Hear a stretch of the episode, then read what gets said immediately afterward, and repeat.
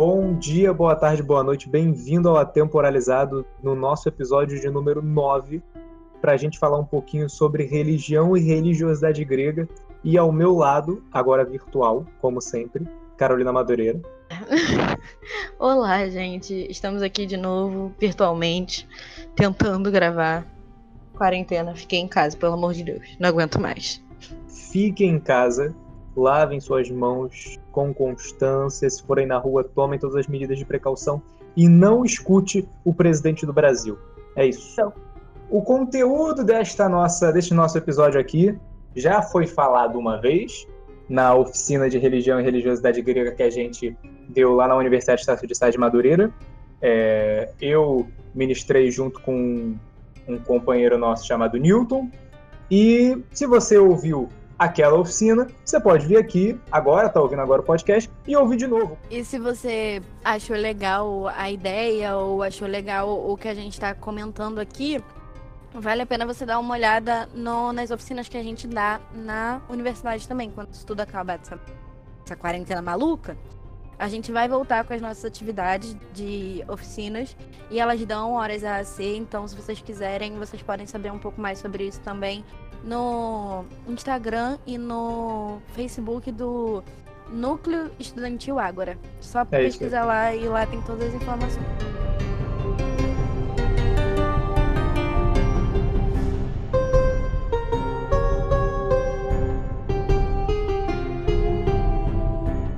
Bom, para começar o nosso papo sobre religiosidade grega, primeiro a gente tem que falar sobre a transmissão dessa religiosidade, no caso, a transmissão dos mitos gregos e da mitologia grega. É a forma que os antigos tinham para explicar o mundo, a forma como eles entendiam por que chove, por que faz sol, por que fica de noite, por que, que os rios vão para esse lado, por que, que tem guerra e etc, etc, etc. É como você explica o mundo, né? Bom, por que você explicar as coisas no mundo com a mitologia? Cara, você vive numa época sem eletricidade, você vive numa época em que você faz as coisas de dia, porque é o melhor horário para se fazer as coisas. Por quê? Porque tem luz, tem sol, uma luz natural. Você não precisou fazer nada, você nasceu e aquela luz já existia durante o dia quando você nasceu já existia dia. É o que faz sentido, né? É, exatamente. Faz sentido você explicar as coisas pelo. Porque imagina, você não, não sabe de nada, você não, não tem o que a gente chama de ciência hoje em dia. Então, você vai olhar para a luz e você vai perceber: ah, de dia eu consigo fazer as coisas, o dia é bom, à noite eu posso ser pego por bichos, o, a noite é má. E assim é. vai. De dia é você... quente, de dia é legal, é. de dia pô, tudo acontece. Você acaba associando certas. certas. Você endeusa esse tipo de, de, de sentimento, ou de. Você faz essa, essa, correlação. Exatamente. É, o dia não é só claridade, o dia é um Deus que tem, tem que ser uma divindade, tem que ser relacionado a alguma divindade magnífica que nós devemos adorar, fofa, legal e para à noite uhum. já acontecem coisas diferentes. É quando os bichos saem, eles podem nos atacar e tal. Então a noite não é só escuridão, ela é uma personalidade, ela é um arquétipo de um deus, de uma deusa, ou ela é em si uma deusa, enfim. É assim que você explica as coisas. Você dá, você endeusa as coisas que você come também, porque é a forma que você tem de sobreviver. É porque eu vou comer uma cabra e a cabra vai me dar força. Então a cabra ela é um deus. É isso aí. Eu tenho que agradecer às cabras por existirem cabras para eu conseguir comer. Exatamente. É, e na Grécia, essa transmissão do mito ela se dá na palavra cantada, na palavra falada, na palavra escrita, nos três juntos, enfim. E a palavra falada e cantada, ela era transmitida pelos aedos e pelos rapisodos. O que, que são os aedos e os rapisodos? Os aedos são poetas é, que saíam pelas ruas, iam é, pelas polis gregas. Alguns muito famosos viajavam em diversas polis, outros não, é, é ficavam na mesma vida toda. Mas uhum. escreviam seus próprios poemas e declamavam é, nas, nas praças públicas, declamavam pelas ruas. Do mesmo jeito que o Sócrates não tinha porra nenhuma para fazer ia pro meio da praça ficar enchendo o saco dos outros, falando Hum, o que você acha da política? Hum, Aquele meme do Sócrates muito bom falando. Caralho. Pô, Sócrates. O, o Sócrates falando pra alguém, né? Pô, tá fazendo o quê? Ah, tô fazendo nada, Sócrates. Mas o que que é o nada? Pô, Sócrates, tu é chato pra caralho. Se eu colocar cronologicamente na minha lista de pessoas que eu queria sair no soco, o Sócrates é o primeiro, porque ele é o mais antigo que eu quero sair no soco.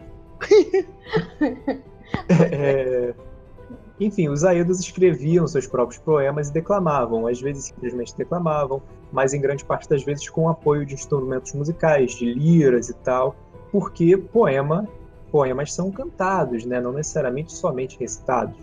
E os rapisodos também cantavam e declamavam histórias em locais, em locais públicos. A diferença é que os rapisodos não contavam seus próprios poemas escritos é, por si próprios, das suas cabeças. Os rapisodos transmitiam é, histórias fantásticas que teriam acontecido. Por exemplo, o Homero é, um, é, é classificado um rapisodo, se não me engano, e ele, bom, declamava é, a Ilíada, a Odisseia. Ele contava a história da Guerra de Troia, as, as lendas do Odisseu, o grande herói tentando voltar para casa e amaldiçoado pelos deuses, vagando pelo mar Egeu, e, enfim.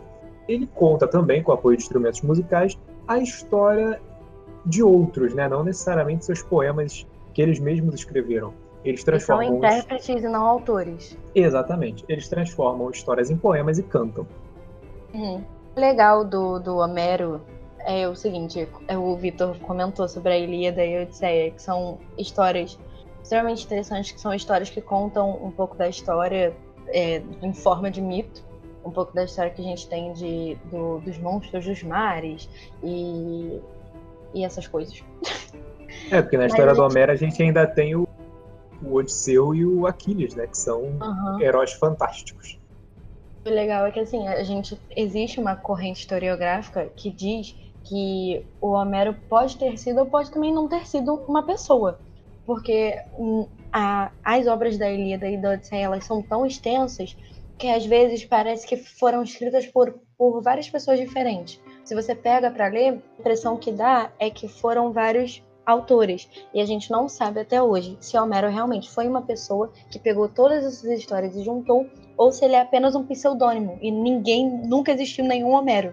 Ele é só um pseudônimo de todas essas pessoas que escreveram, que foram um autor.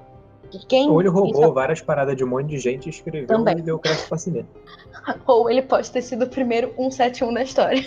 É, é.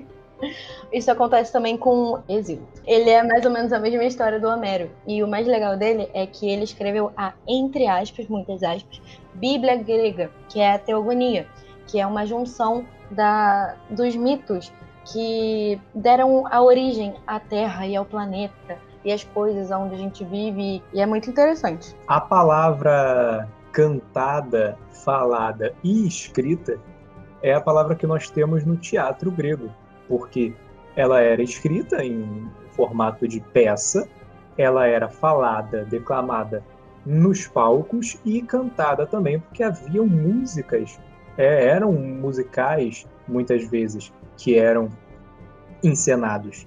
Então a gente tem como o, o a gente tem duas vertentes, a vertente da tragédia grega e a vertente da comédia grega. A comédia é um pouco menos famosa do que a tragédia grega. E como... A tragédia é mais legal. A tragédia é mais legal. Muito, muito mais legal. O povo a gosta comédia... de ver tristeza. O povo comédia... gosta de ver vingança. A comédia é muito foda-se. Como principal expoente, o, o, o cara que mais ganhou prêmios nos concursos teatrais na Grécia do século V a.C., a gente tem o Sófocles, que escreveu, por exemplo, Édipo Rei, e ganhou prêmio por Édipo Rei, inclusive, em primeiro lugar no festival, se não me engano. Além do Sófocles, a gente também tem o Ésquilo, que é outro dramaturgo grego. Ele escreveu é, Orestia, por exemplo, Persas, etc. E a gente tem o mais novo desses três, que é o Eurípides, o mais novo da, da, da tríplice, da trindade da tragédia grega, que é o Eurípides, né? É, que é o mais, na minha opinião, é o mais dramático, é o mais. Ele é o mais trágico dos três. Ele é o mais trágico. Ele escreveu é, Hipólito, ele escreveu As Bacantes, enfim. Dentre. Alguém vai falar, ai, Vitor, você acha que ele é o melhor? Eu digo para vocês, o Vitor acha. Acho. Eu acho que o Eurípides é o melhor dos três. Pessoas que eu admiro muito podem não concordar, Sim, Mas, Mas não, eu é acho que o Eurípides é o melhor dos três. Também porque a gente tem muito mais. Por exemplo, o Ésquilo eu ignoro um pouco. Mas a gente tem muito mais material do Eurípides do que do Sófocles, por exemplo. Chegou pra gente muito mais coisa do Eurípides do que do Sófocles. O Eurípides ele pega, ele tem uma pegada muito mais vingança, não é? Isso, que é o que eu gosto mais. O, as peças do Eurípides são uma vingança incrível, é sempre uma vingança é, é super é, densa e trágica e nossa, mulher matou os filhos e puta que pariu, ah, meu Deus, choro, desgraça. É algo tristeza. muito movido por, por ódio e Isso. ao mesmo tempo tipo, é ódio e tristeza. E sempre tem mulher sendo ruim. O Eurípides sempre é. retrata uma mulher sendo escrota. É, ele era, ele era bem escroto.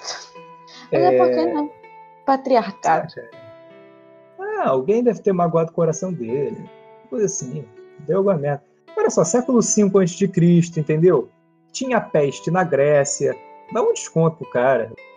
É... E a gente tem o maior expoente da comédia grega, que também é o único que eu anotei, porque é o único que me vem à cabeça, que é o Aristófanes, que ele é o pai da comédia, praticamente. Ele escreveu umas, um negócio que eu não acho tão engraçado assim, mas devia ser muito engraçado no século antes de Cristo. Tipo, as nuvens, as rãs, os, as obras dele têm os nomes assim, tipo as vespas, as aves, enfim. Acho que é para dar quebra de expectativa, sei lá. É. É, só antes de ir para a nossa mitologia em si, é importante a gente lembrar que nessa época era impensável você viver sem o mito, você viver sem a crença, você não acreditar em nada. Era, era algo que não acontecia, porque seria você negar a explicação que você tinha do mundo, sabe? Porque não tinha, não tinha escolhas que nem a gente tem hoje. Eu tenho várias explicações para o mundo. Inclusive, uma delas é não acreditar em nada, uma delas é a ciência. Naquela época você não tinha isso, você tinha a, essa explicação, o mito e acabou. É. Se você não acreditasse, não tinha a, a, a opção de não acreditar. Não, é, e não é como se te forçassem a acreditar, é que realmente não tinha essa possibilidade na cabeça das pessoas. Então, é porque não tinha essa opção, isso não se passava. Não, não uhum. existia um mundo onde eu conseguisse olhar para o sol e entender que aquilo ali é, é, um astro. Não, era um deus. É um troço feito de gás hélio, tá ligado? Não, e você negar isso seria você negar um arquétipo da sua própria cultura. Você... E, bom, quando falamos de mitologia, a gente entra no campo de deuses lindos e maravilhosos, porque realmente eram todos lindos e maravilhosos porque como na Grécia nós tínhamos esse culto ao corpo, culto ao atlético, todos os deuses representavam essa perfeição. Todos eles eram musculosos, fortes, bonitos e tal, e pareciam bem humanos.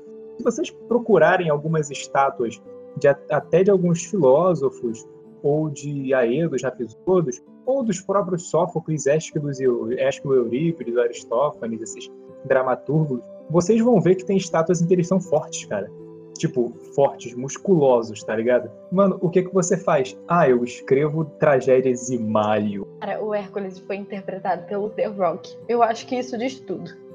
Na nossa mitologia, nós, nós vamos começar falando dos deuses primordiais, os seres que primeiro surgiram no universo, que gera até certa confusão em algumas pessoas, inclusive nas pessoas que leram, por exemplo, Percy Jackson na infância só tá ligado? É, nada contra Percy Jackson, tá, gente? Eu li muito, gostava, fui a eventos. Quem é do Rio de Janeiro. Aquele negócio, né? Que desperta a, a vontade, só que não pare ali, tipo. Isso. Fui a muito mais. evento na Quinta da Boa Vista vestido que nem um otário pra Percy, de Percy Jackson. Aquela blusinha laranja. Nossa, é. Sim, é exatamente isso. Eu tenho até hoje. Puta que pariu, que tristeza. Não, mentira. Cara, era muito legal. Era muito legal. Você aí que é uma diversão filho, se você tiver filho, dá Percy Jackson, leva ele aqui da Boa Vista, deve ter esses eventos ainda até hoje. Eu acho que não tem mais não, agora os eventos são tipo K-pop. O pessoal é, do agora BTS é só... vai se juntar. Agora é só K-pop e, e, e, gente usando droga. É, bom, a gente tem nos nossos deuses primordiais é, essa questão que causa confusão, que o Rick Riordan escreve de um jeito, mas é porque é para criança. Uhum. Que nós temos dentro dos nossos deuses primordiais nós temos o caos, nós temos a Terra, Gaia, o Tártaro e Eros. São os nossos deuses primordiais. Agora, o que a gente vê muitas vezes, eu vejo muitas vezes, inclusive nos livros do Ricky Riordan, por exemplo. É, veja, lê-se uma crítica saudável, tá, gente? Não acho que ele está errado de escrever desse jeito. É livro para criança de 13 anos. Que é como se os deuses primordiais de Gaia, Tártaro e Eros né, tivessem nascido do caos. Quando, na verdade, na teogonia do Exildo, aquele que nos contou é, o surgimento do universo, é, é, de acordo com o mito grego, ele diz que, sim, bem, primeiro nasceu o caos, depois também terra de amplo seio, parará, parará, parará. E por aí vai. E aí ele fala: E Tártaro nevoento no fundo do chão de amplas vias, e Eros o mais belo dentre os deuses imortais. Ou seja, primeiro nasceu o caos, e depois também terra de amplos seios, e Tártaro nevoento, e Eros o mais belo dos deuses. Não é que vai ser... onde eles, eles vieram, eles só Exatamente, surgiram. exatamente. E Ele não tem diz... um que dá, não tem um que é maior do que o outro. Eles Isso, exatamente, são, não tem. Eles são tipo não irmãozinhos. Tem. Exatamente.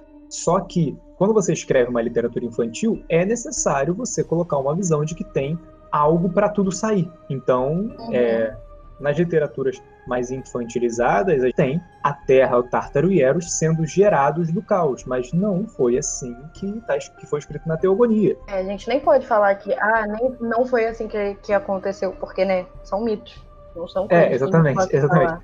Não foi assim que o Exildo escreveu, mas assim, só para dar uma ideia de como está escrito quando ele diz que algo nasce, por exemplo, ele vem e fala logo na, no próximo, na próxima estrofe, né, nos próximos versos.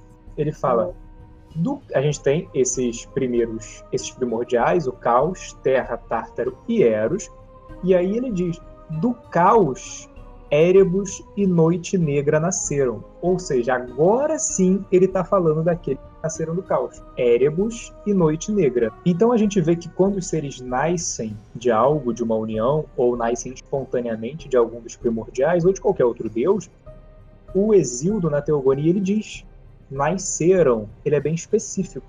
E é claro na Teogonia que Terra, Tártaro e Eros surgiram como caos e não do caos. Tendo isso em vista, nós temos é, é, os primeiros filhos do caos, no caso Noite e Erebus, e nós temos também os primeiros filhos da Terra, de Gaia, que ela gera sozinha. É, ele continua falando que a própria Noite e o Erebus se uniram em amor, os dois os irmãos, e tiveram filhos também. Mas enfim, indo para continuando nos primordiais, falando de Gaia, da Terra, é, ele fala que o quê? Primeiro pariu igual a si mesma céu constelado, que a gente chama de Uranus. Urano, piadinha Your Anus, enfim. Oh, RS, RS, ai caralho, sexo.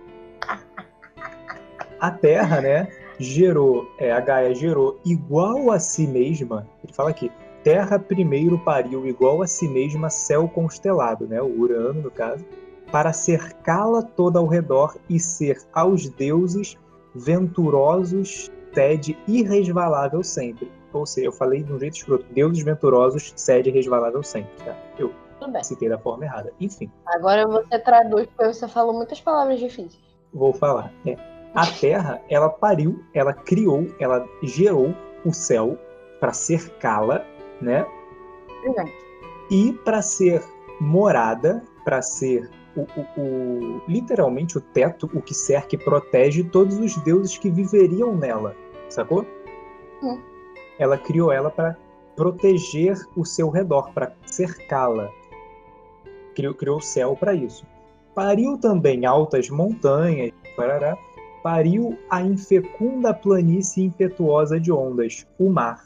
Ou seja, a terra também sozinha pariu de si própria o mar e depois pariu já junto com o céu, aí ela já fez uma união. Então a Terra sozinha pariu as altas montanhas, pariu o céu, Uranus, e pariu o mar. E aí. Só uma perguntinha. É, a gente não está falando de Zeus, Poseidon, Ares não, ainda. Eles correto? não existem.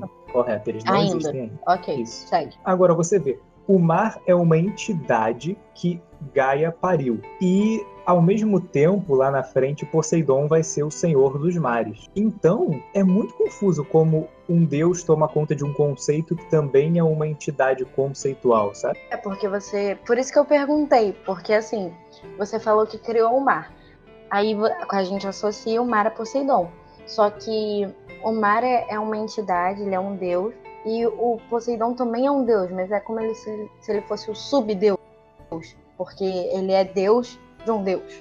Não, não, ele é um deus. O mar seria o também chamado de deus, talvez, mas o mar é que você catalogaria de forma diferente. Poseidon é um deus, ponto tá ligado? Entendi. Então o mar é como se fosse. Os deuses, as entidades que vêm antes dos deuses que a gente conhece, os Zeus, Hera, Poseidon, Hades, as entidades que vêm antes deles, muitas delas são conceitos. Aí a gente entra numa área um pouco mais complicada, que a gente tem que parar para pensar um pouco, e que eu, eu acho que vai de cada um entender de uma forma, que é as entidades se tornam conceitos ou os conceitos se tornam entidade. Por exemplo, a, os, dos filhos da noite, né, é, da descendência da noite, dos filhos de Eris ou da própria noite, a gente tem conceitos como escárnio, como batalhas, como é, juramentos, enfim.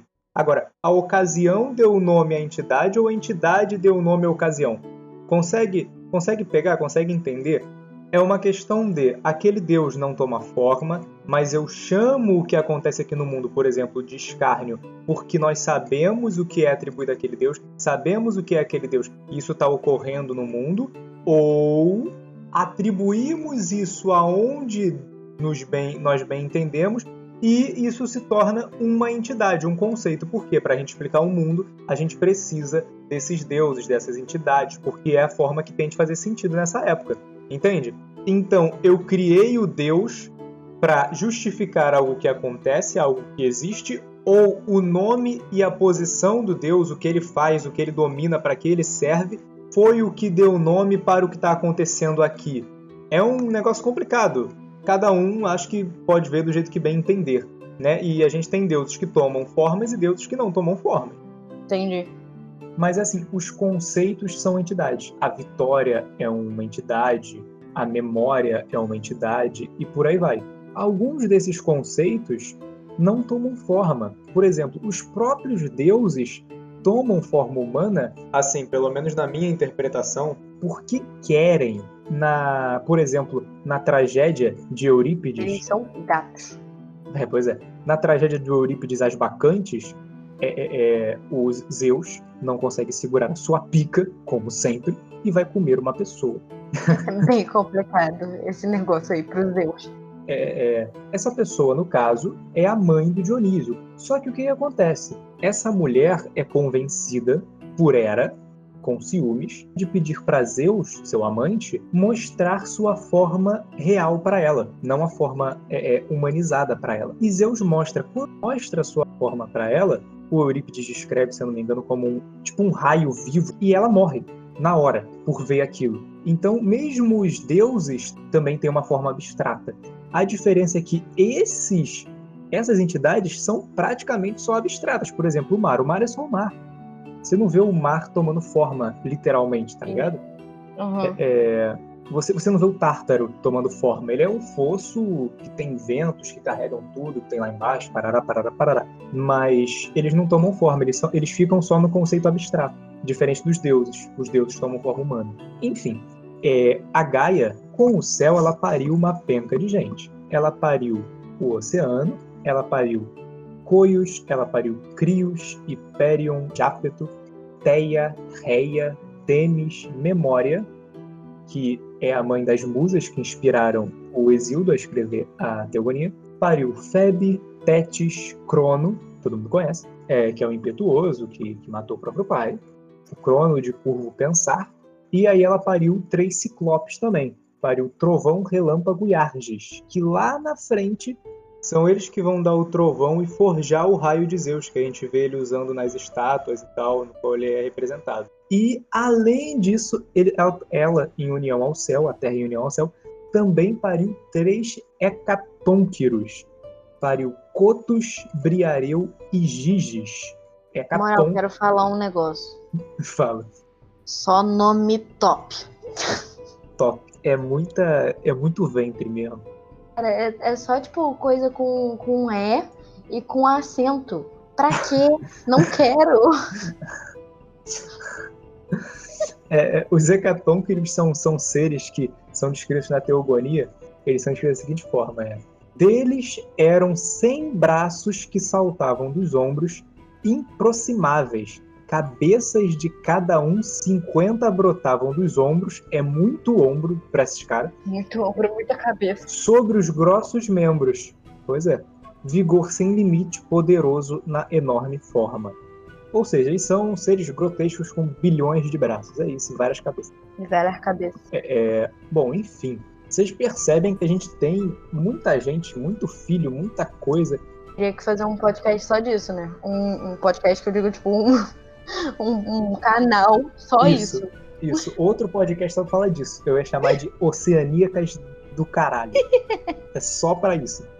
É, mas só para dar uma comentadinha numa parte que eu acho bem legal, a questão da linhagem da noite, a linhagem de Nix.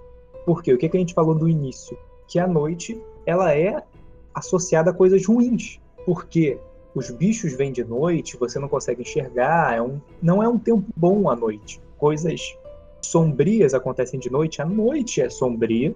Então o que, que acontece? O que, que o Exildo escreveu para a gente sobre a linhagem da noite? Ele diz aqui, ó, os filhos da noite. Noite pariu hediondo, lote, sorte negra e morte. Pariu sono e pariu a grei de sonhos. Ou seja, Coisa legal. já começa já começa na primeira leva de filhos, ela já pariu a morte, entendeu? E o sono, que são o Hipnos e o Thanatos. E aí diz, a seguir, escárnio e miséria, cheia de dor. Ou seja, ela também pariu o escárnio e a miséria. É, é, engano, pariu a velhice e pariu uma deusa que muitos conhecem, chamada Eris, que seria a Senhora da Discórdia, né? Vale citar também que assim escreveu o Exildo na Teogonia. De acordo com Homero, Eris seria irmã de Ares, filha de Zeus e Hera. Na Teogonia de Exildo, a gente tem a Eris como sendo filha de Nix, uma das filhas da noite. E a gente vê que os filhos de Nix, a linhagem da noite, e, e assim como vai ser os filhos de, e Eris também, eles são todos flagelos, são dores, morte, escárnio, esse tipo de coisa que, pelo menos para a humanidade, é algo muito ruim. Coisas essas que não necessariamente são monstros iguais aos Hecatonquíros, né, que são monstruosos, vários braços, várias cabeças, mas são conceitos. Conceitos que, por acaso, também são ruins. Quer dizer, não necessariamente por acaso, né? Que a noite, que é associada a coisas ruins, em sua descendência só tenha conceitos ruins e deuses de e Ares, que é a deusa da discórdia, e flagelos e morte, é, escárnio, esse tipo de coisa. Não é bem uma coincidência. Mas assim, não são monstros, né? São conceitos ruins. E aí essa questão de toda essa história e de onde veio a Ares ser diferente na literatura do Exildo e do Homero traz uma mensagem muito importante que eu vou colocar aqui no meiozinho agora, que é a religiosidade grega, a mitologia grega não tem uma versão oficial. Não existe uma mitologia grega, existem mitologias, existem histórias. A gente tem histórias diferentes, nomes diferentes, lugares, é, é, pais diferentes, lugares da onde deuses vieram diferentes, dependendo de qual fonte a gente está ouvindo nos contar aquele mito, aquela história, sabe?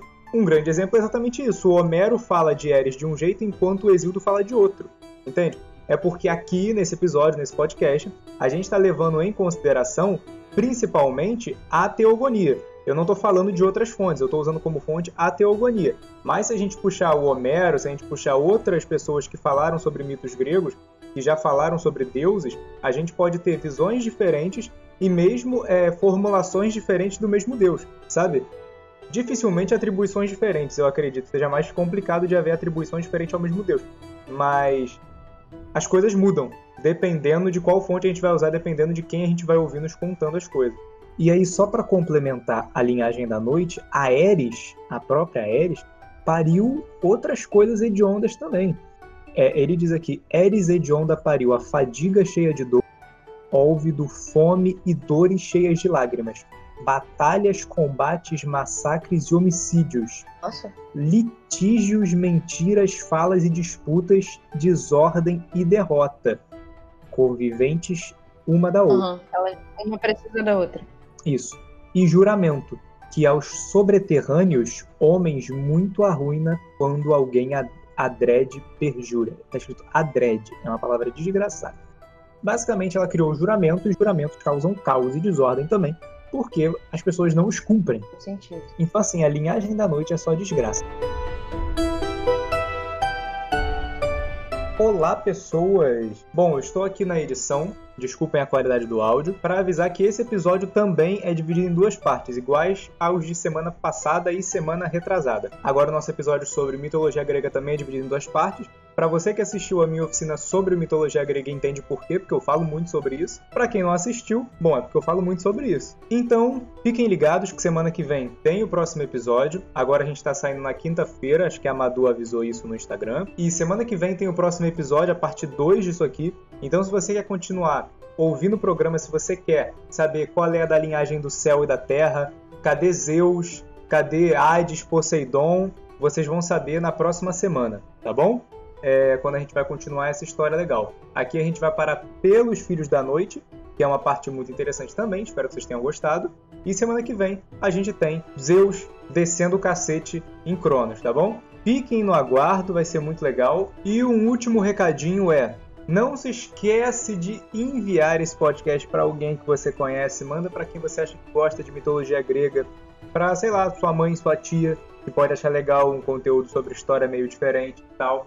E estamos lá no Anchor, é, que é um dos aplicativos, dos agregadores de áudio em que a gente se encontra. A gente também está no Breaker.audio, a gente está no Google Podcast, a gente está no Apple Podcast, no Pocket Cast, no Radio Public e no Spotify. Provavelmente você está ouvindo pelo Spotify, é onde a maior parte das pessoas escutam a gente. E a gente também está no Castbox, que é um agregador de podcast bem é, usado e a gente está nele também, tá? Então pode ir lá pesquisar no seu Castbox se é temporalizado, a gente vai estar tá lá. Pode pedir para falar com seu amigo que só usa Castbox para procurar lá que tá lá, tá, gente? E um recado importante para você indicar esse podcast para alguém. Porque a gente está em poucos lugares ainda. Eu estou estudando um jeito de colocar a gente em mais lugares. Mas como o Spotify é o principal lugar em que as pessoas escutam e tal, é, só um recado é que o Spotify é de graça para quem quer ouvir podcast, beleza?